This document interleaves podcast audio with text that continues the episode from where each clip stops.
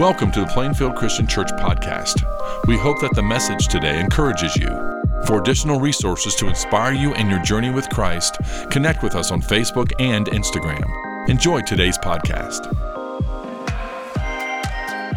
Well, good morning. I am glad to get to be with you today. If you have your Bible, grab it and open to 2 Timothy chapter 3. 2 Timothy chapter 3, we'll look at that in just a minute. Here's how I want to start this morning, audience participation. I want you to turn to your neighbor, and over the next 30 seconds, I want you to answer this question. What is your favorite food? 30 seconds, turn to your neighbor, go.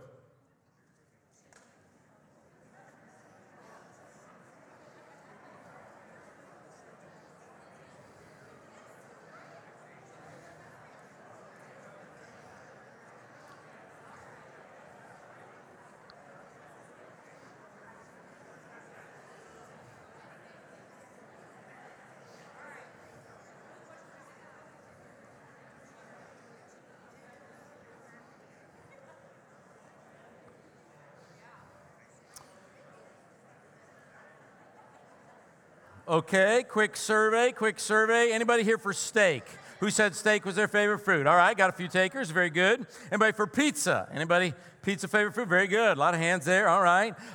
Anybody for pasta? You're in lasagna, spaghetti, all right, got some Italian lovers here, very good. How about Mexican food? Tacos, quesadilla, got some there. Anybody for ice cream? Do I have ice cream takers? A lot of hands on that one. I'll tell you my favorite food, it is donuts. Personally, I believe the donuts are evidence that God is real and that He is good, all right?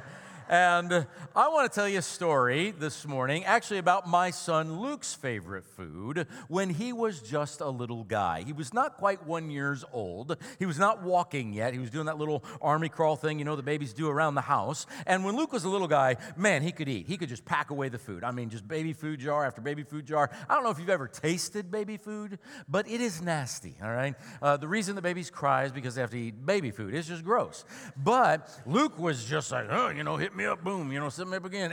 And like a weightlifter with protein shakes, he could just down jar after jar of baby food. But there's one thing that Luke liked better than baby food. Paper.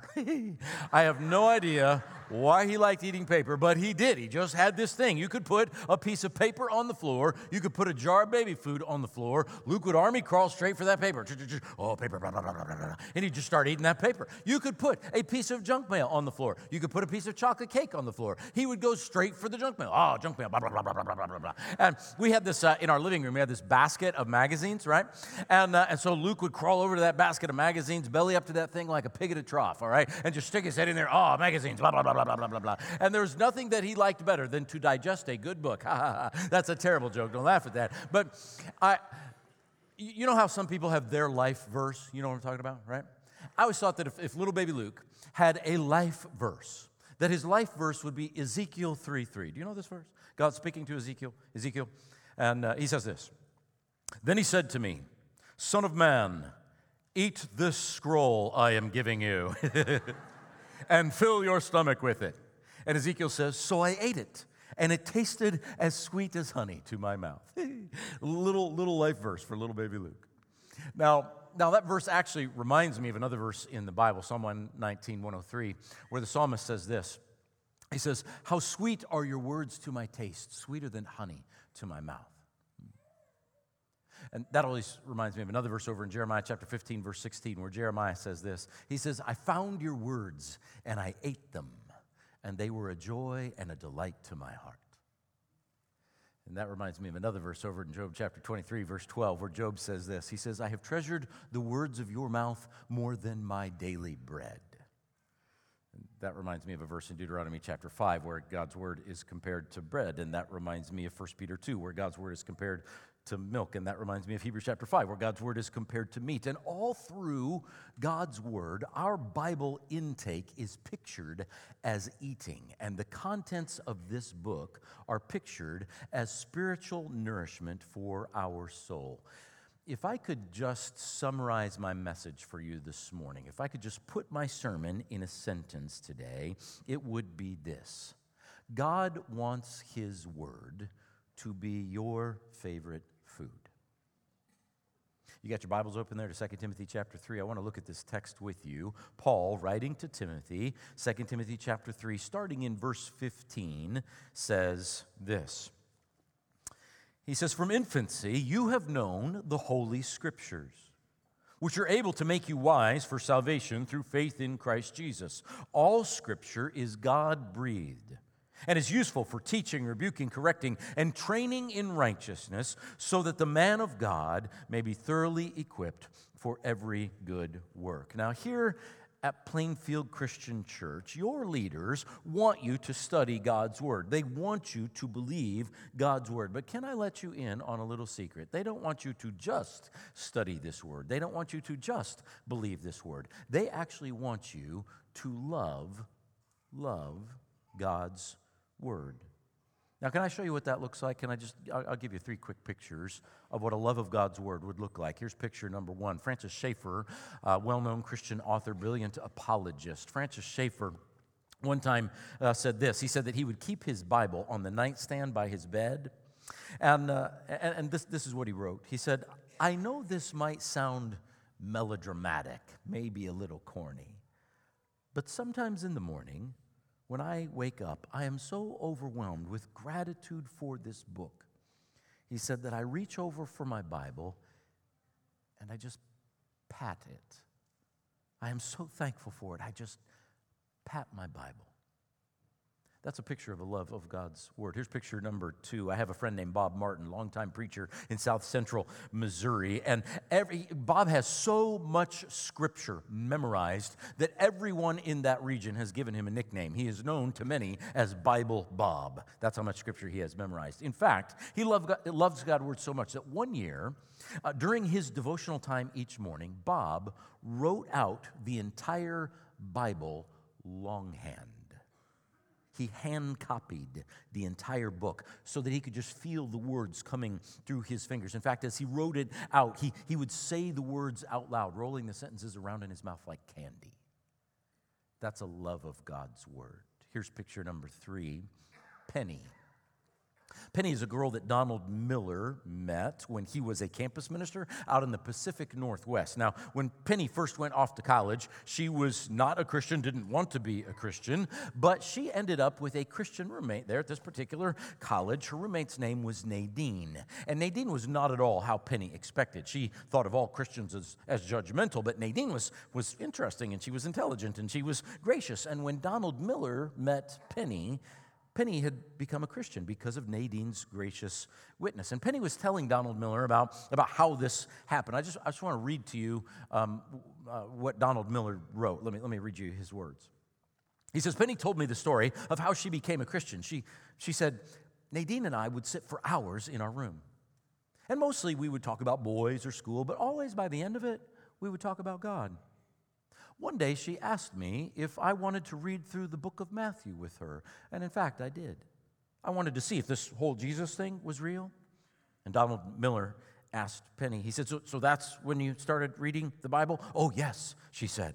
"We would eat chocolates and smoke cigarettes and read the Bible, which is the only way to do it if you ask me, Don." She said, "The Bible is so good with chocolate. I always thought the Bible was more of a salad thing, but it isn't. It's a chocolate thing." Now, Plainfield Christian Church, hear me. Do not smoke cigarettes when you read the Bible.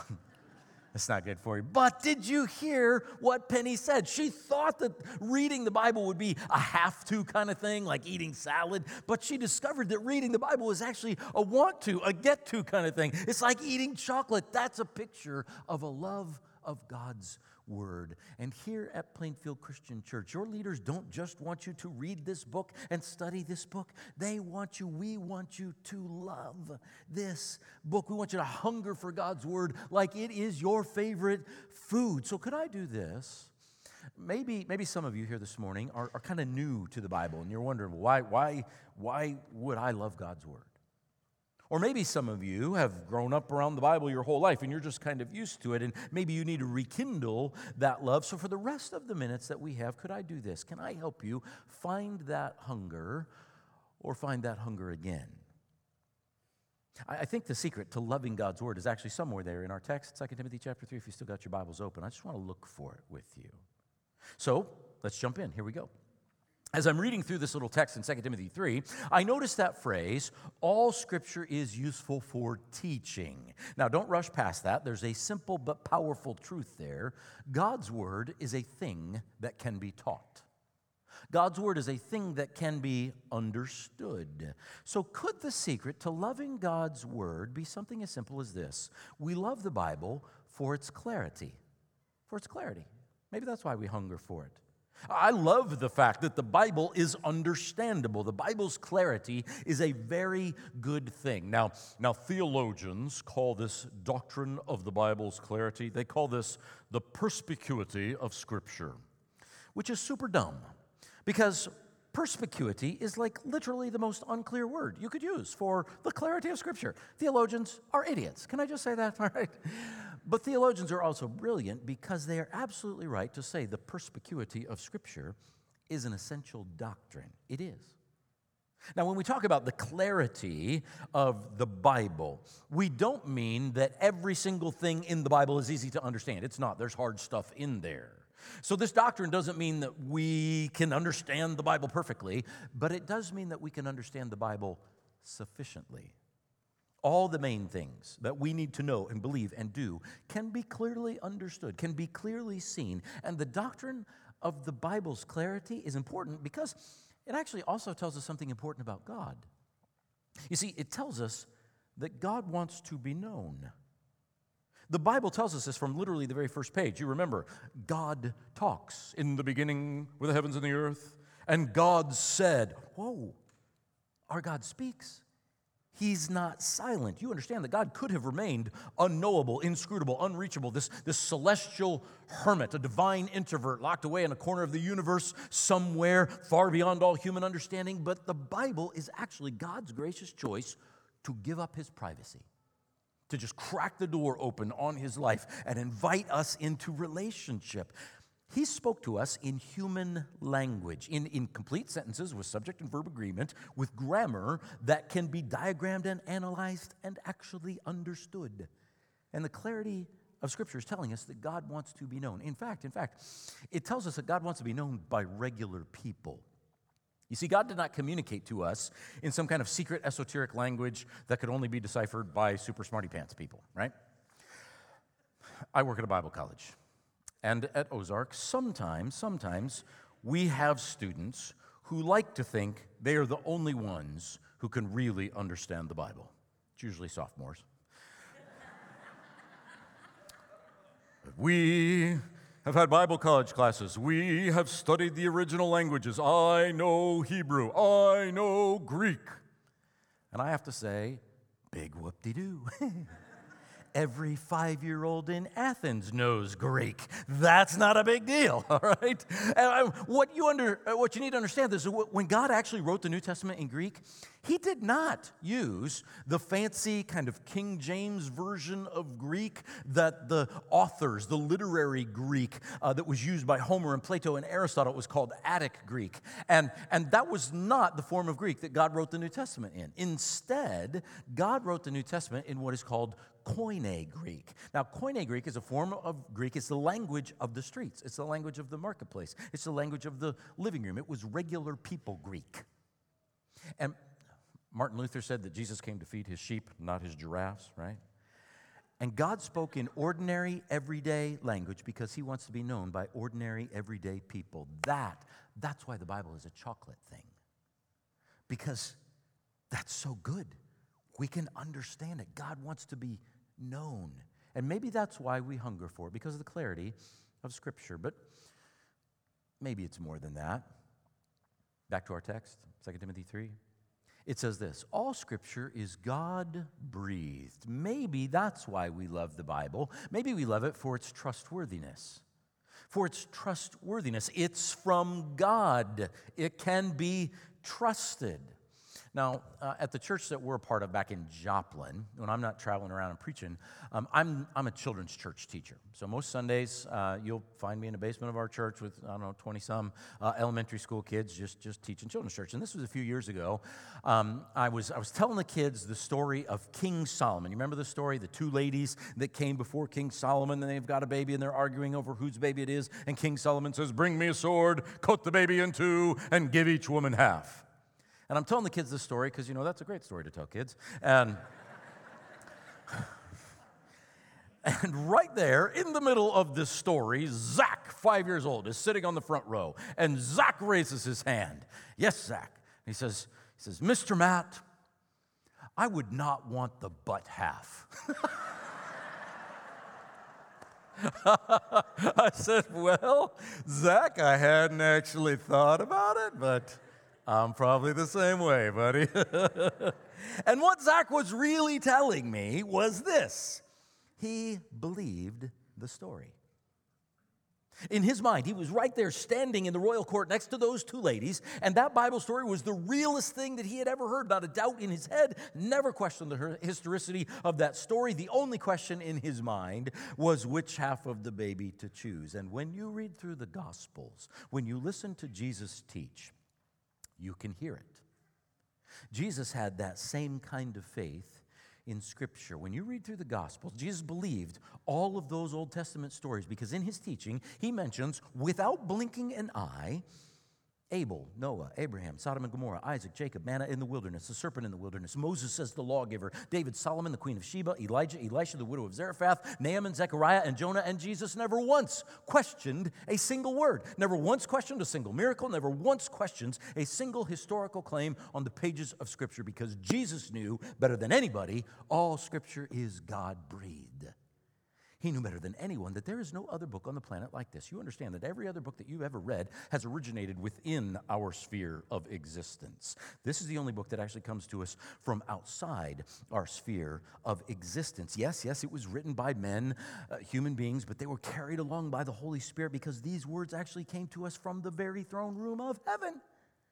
I mean, you can still catch the scent of God's breath on its pages. Whew. And because this comes to us from the perfect mind of God, the God who knows all and in whom there is no falsehood, he never lies, this book is never wrong. That's why Jesus said in John chapter 10, verse 35, the Scriptures cannot be broken. This book is inviolable. It is inerrant, infallible, unbreakable, and this book has the delegated authority of God himself, so its teaching is trustworthy. On how to handle anger and on how to forgive people and on what kind of language that we ought to use. And it's teaching on human sexuality and the sanctity of human life and the nature of marriage and the reality of heaven and hell. And listen, when the teaching of this book comes up against the teaching of our world, when it comes up against what maybe even our own heart and emotions and experiences might try to tell us, hear me, always let the text win. Because this book can be trusted. This is a rock that we can stand on. And maybe that's why we love it so much, because it's trustworthy. It's good to have something to trust in. That's a chocolate thing. And maybe that's why we hunger for God's word. But maybe there's another reason. Maybe we love the Bible for its helpfulness. I mean, yes, it's clear. We like that. Yes, it's trustworthy. We like that. But is it actually useful? Is it beneficial? Is it a net positive in my life? Yes, it is, says Paul. In our text there in 2 Timothy chapter 3, he says that all Scripture is useful for teaching, rebuking, correcting, training in righteousness. Now, notice those four verbs. Warren Wiersbe says this. He says, teaching, that's telling you what's right. Rebuking, that's telling you what's not right. Correcting, that's telling you how to get right. Training, that's telling you how to stay right. You want to live right? You want to live the life you've always wanted? You want to live the very best life you can? Feed yourself on God's word. Charles Spurgeon once put it this way. He said, a Bible that is falling apart usually belongs to someone whose life isn't falling apart. And maybe that's why we hunger for the Bible. Because listen, if you read the Bible regularly over time, it will transform you. Now, reading the Bible is not like drinking caffeine. Sorry you didn't get your coffee. But it's not that instant jolt that will just get you through the next few hours. Instead, reading the Bible is kind of like taking vitamins. It's like eating lean beef and chicken and fruit and vegetables. It's taking in the nourishment that will slowly strengthen you with greater health over the long haul. And as God's word gets into your marrow and into your bloodstream, it then begins to metabolize into things like goodness and joy and courage and patience and wisdom in your life that you've never had before. And when you pick up a Bible, you are not just picking up 12 ounces of paper and printer's ink and glue. You are picking up the possibility of a whole new you, a whole new life. When my wife Katie and I were dating, this was when we were back students in Bible college. When we were dating, we decided to memorize Scripture together as kind of a help in keeping us holy during this whole dating process, you know. And so we decided when we first started dating to memorize the New Testament book of Colossians together. Colossians is one of the shorter books, just 4 chapters long. And so we started dating at the beginning of 1990. And so beginning of that semester, all week long, we were each memorizing the first chapter of Colossians 1. All week long over in my dorm, all week long over in her dorm, we're memorizing first paragraph of Colossians 1. And then Friday night was our date night. And so before I took Katie out to McDonald's, we would say our verses to each other.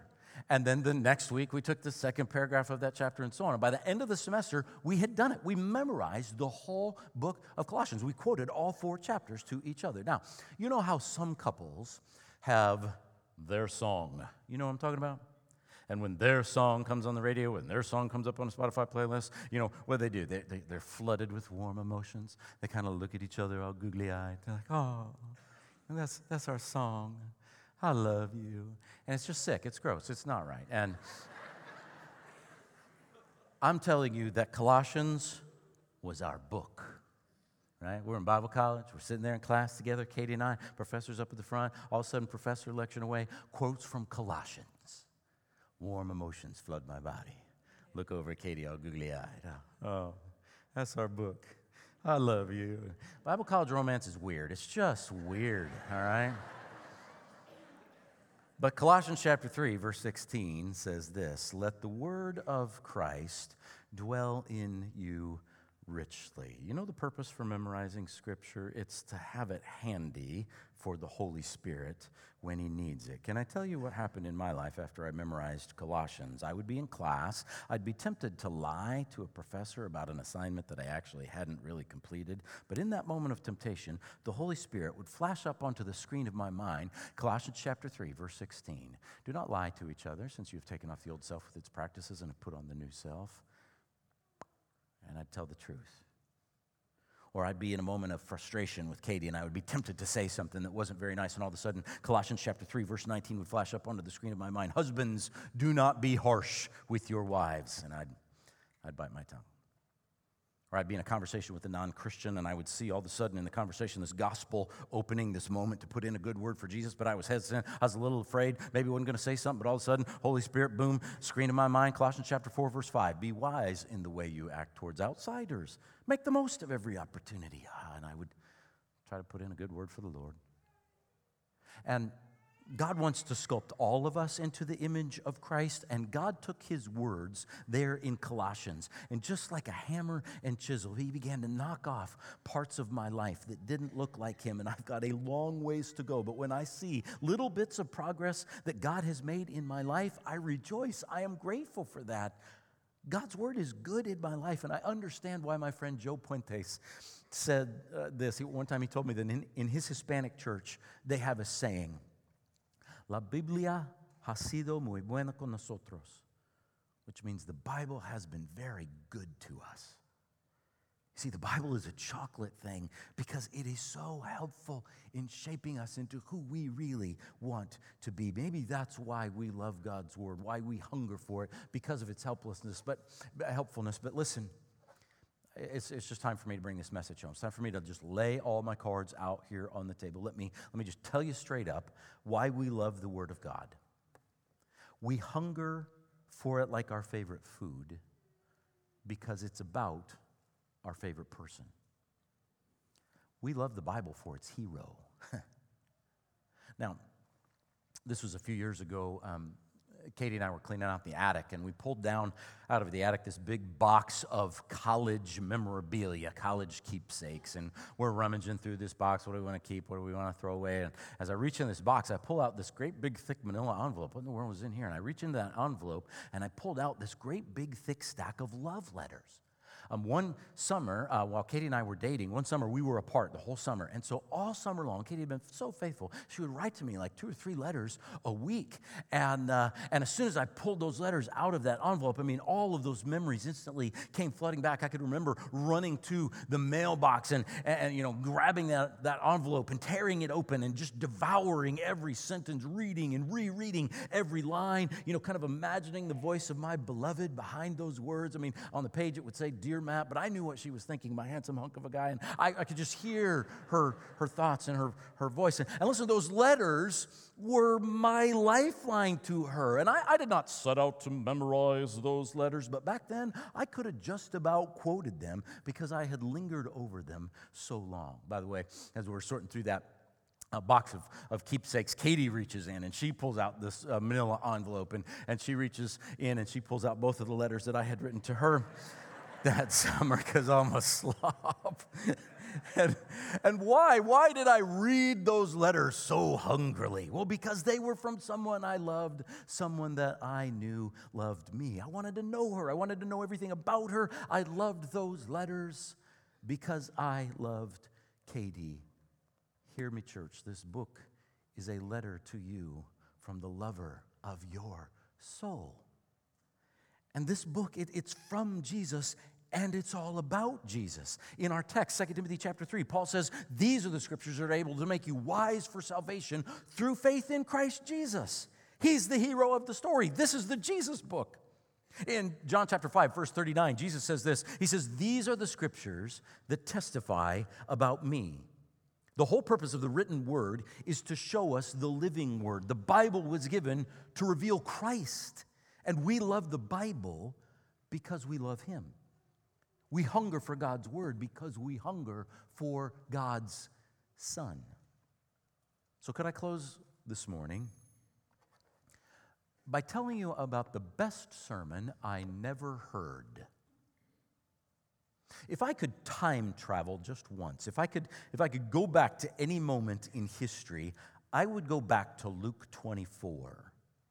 Now, maybe you remember the story. It's the very first Easter Sunday. Jesus has risen from the grave, but it's now the end of the day. The sun is sinking in the west, and the resurrected Jesus is actually walking along the road with 2 travelers. They're on the road to Emmaus, and he's speaking with these 2 travelers. They have read their Bibles, but they have never really understood their Bibles, so Jesus is teaching them. And in Luke chapter 24, verse 27, it says this. It says, "Beginning with Moses and all the prophets." Let me stop right there. That's an old Hebrew way of saying that he started in Genesis and went all the way to Malachi. Only Bible they had back then was the Old Testament. He started beginning, went to the end.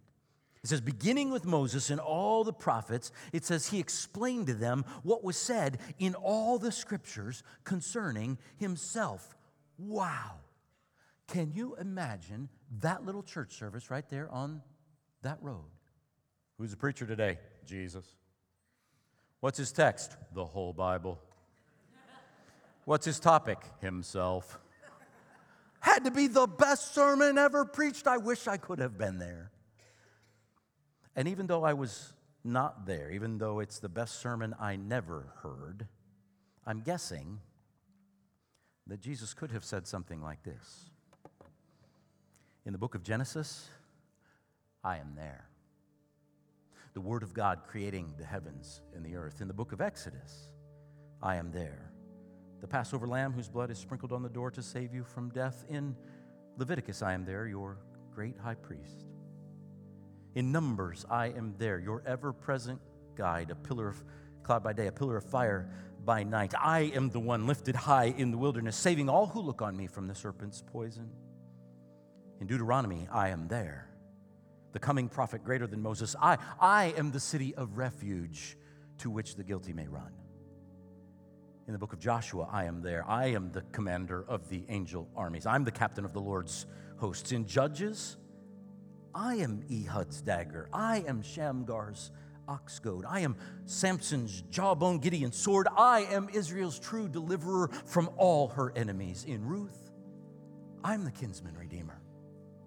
In 1 and 2 Samuel, I am the coming son of David. In 1 and 2 Kings, I am the one greater than the king of Solomon. In 1 and 2 Chronicles, I am the Shekinah glory of God filling that temple. In Ezra and Nehemiah, I am the rebuilder of all things broken. And in Esther, I am the unseen protector of my people. In Job, I am the Redeemer who lives, the only true comfort in times of trouble. In Psalms, I'm the good shepherd who makes you lie down in green pastures and leads you beside quiet waters. In Proverbs, I am the wisdom of God. In Ecclesiastes, I am the end of the matter, the true meaning of life. In Song of Solomon, and yes, I am in the Song of Solomon. In the Song of Solomon, I am the Rose of Sharon, the fairest of 10,000, the glorious bridegroom coming to take his bride home.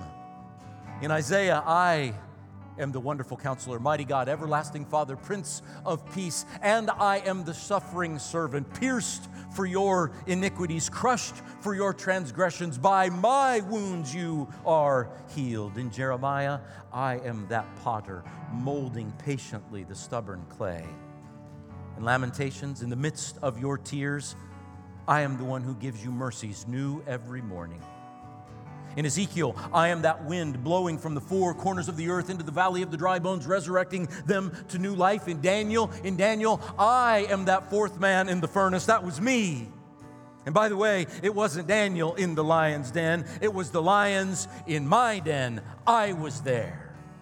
In Hosea, when my wayward wife breaks my heart again and again, I am the faithful husband who welcomes her home. In Joel, I am the one who restores the years that the locusts have eaten. In Amos, I restore the exiles. In Obadiah, I am the judge. In Jonah, I am the true missionary pursuing the nations. In Micah, I am that ruler born in little Bethlehem. In Nahum, I am your avenger. In Habakkuk, your strength. In Zephaniah, your mighty warrior. In Haggai, I am the desire of all nations. In Zechariah, I am the cleansing fountain. And in Malachi, I am the son of righteousness, risen with healing in my wings. Before Abraham was, I am. These are the scriptures that testify about me. And if Jesus were to step off of that road to Emmaus and to step onto this stage this morning, he could say this. In Matthew, I am the prophesied king. In Mark, I am that powerful servant who heals the sick, feeds the hungry, conquers the demons, raises the dead. In Luke, I am the Son of Man, full of compassion, who eats with sinners and prostitutes and tax collectors and prodigals. In John, I am the Word made flesh, the vine, the bread of life. I am the Lamb that takes away the sins of the world. In Acts, I am the one who meets Saul there on the road to Damascus. I'm the one that turned the church's greatest persecutor into the church's greatest preacher. In Romans, I am your justification. In 1 Corinthians, I am your sanctification. 2 Corinthians, I'm your reconciliation. In Galatians, I'm your liberation. And in Ephesians, I'm your unification. In Philippians, I am the one who, being in very nature God, did not consider equality with God something to be grasped or held on to, but instead made himself nothing, taking the very nature of a servant. In Colossians, I am the image of the invisible God, the firstborn over all creation, and the firstborn from among the dead, so that in all things I might have the supremacy. In 1 and 2 Thessalonians, I am the coming King. In 1 Timothy, I am the one mediator between God and man. In 2 Timothy, I am the one who destroyed death and brought life and immortality to light through the gospel. In Titus, I am the God who does not lie.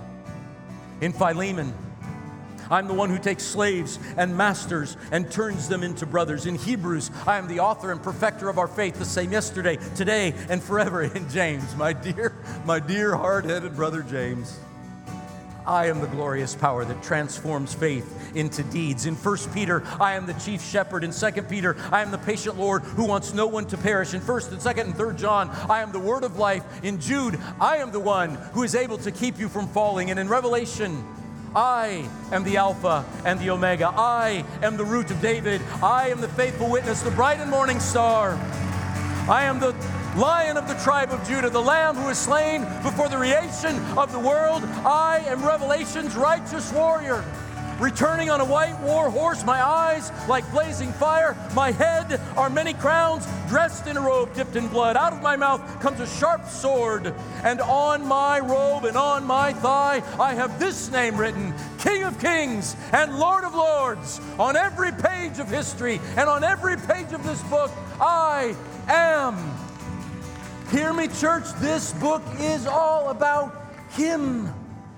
These are the scriptures that are able to make us wise for salvation through faith in Christ Jesus. And we hunger for the Bible because we hunger for Him.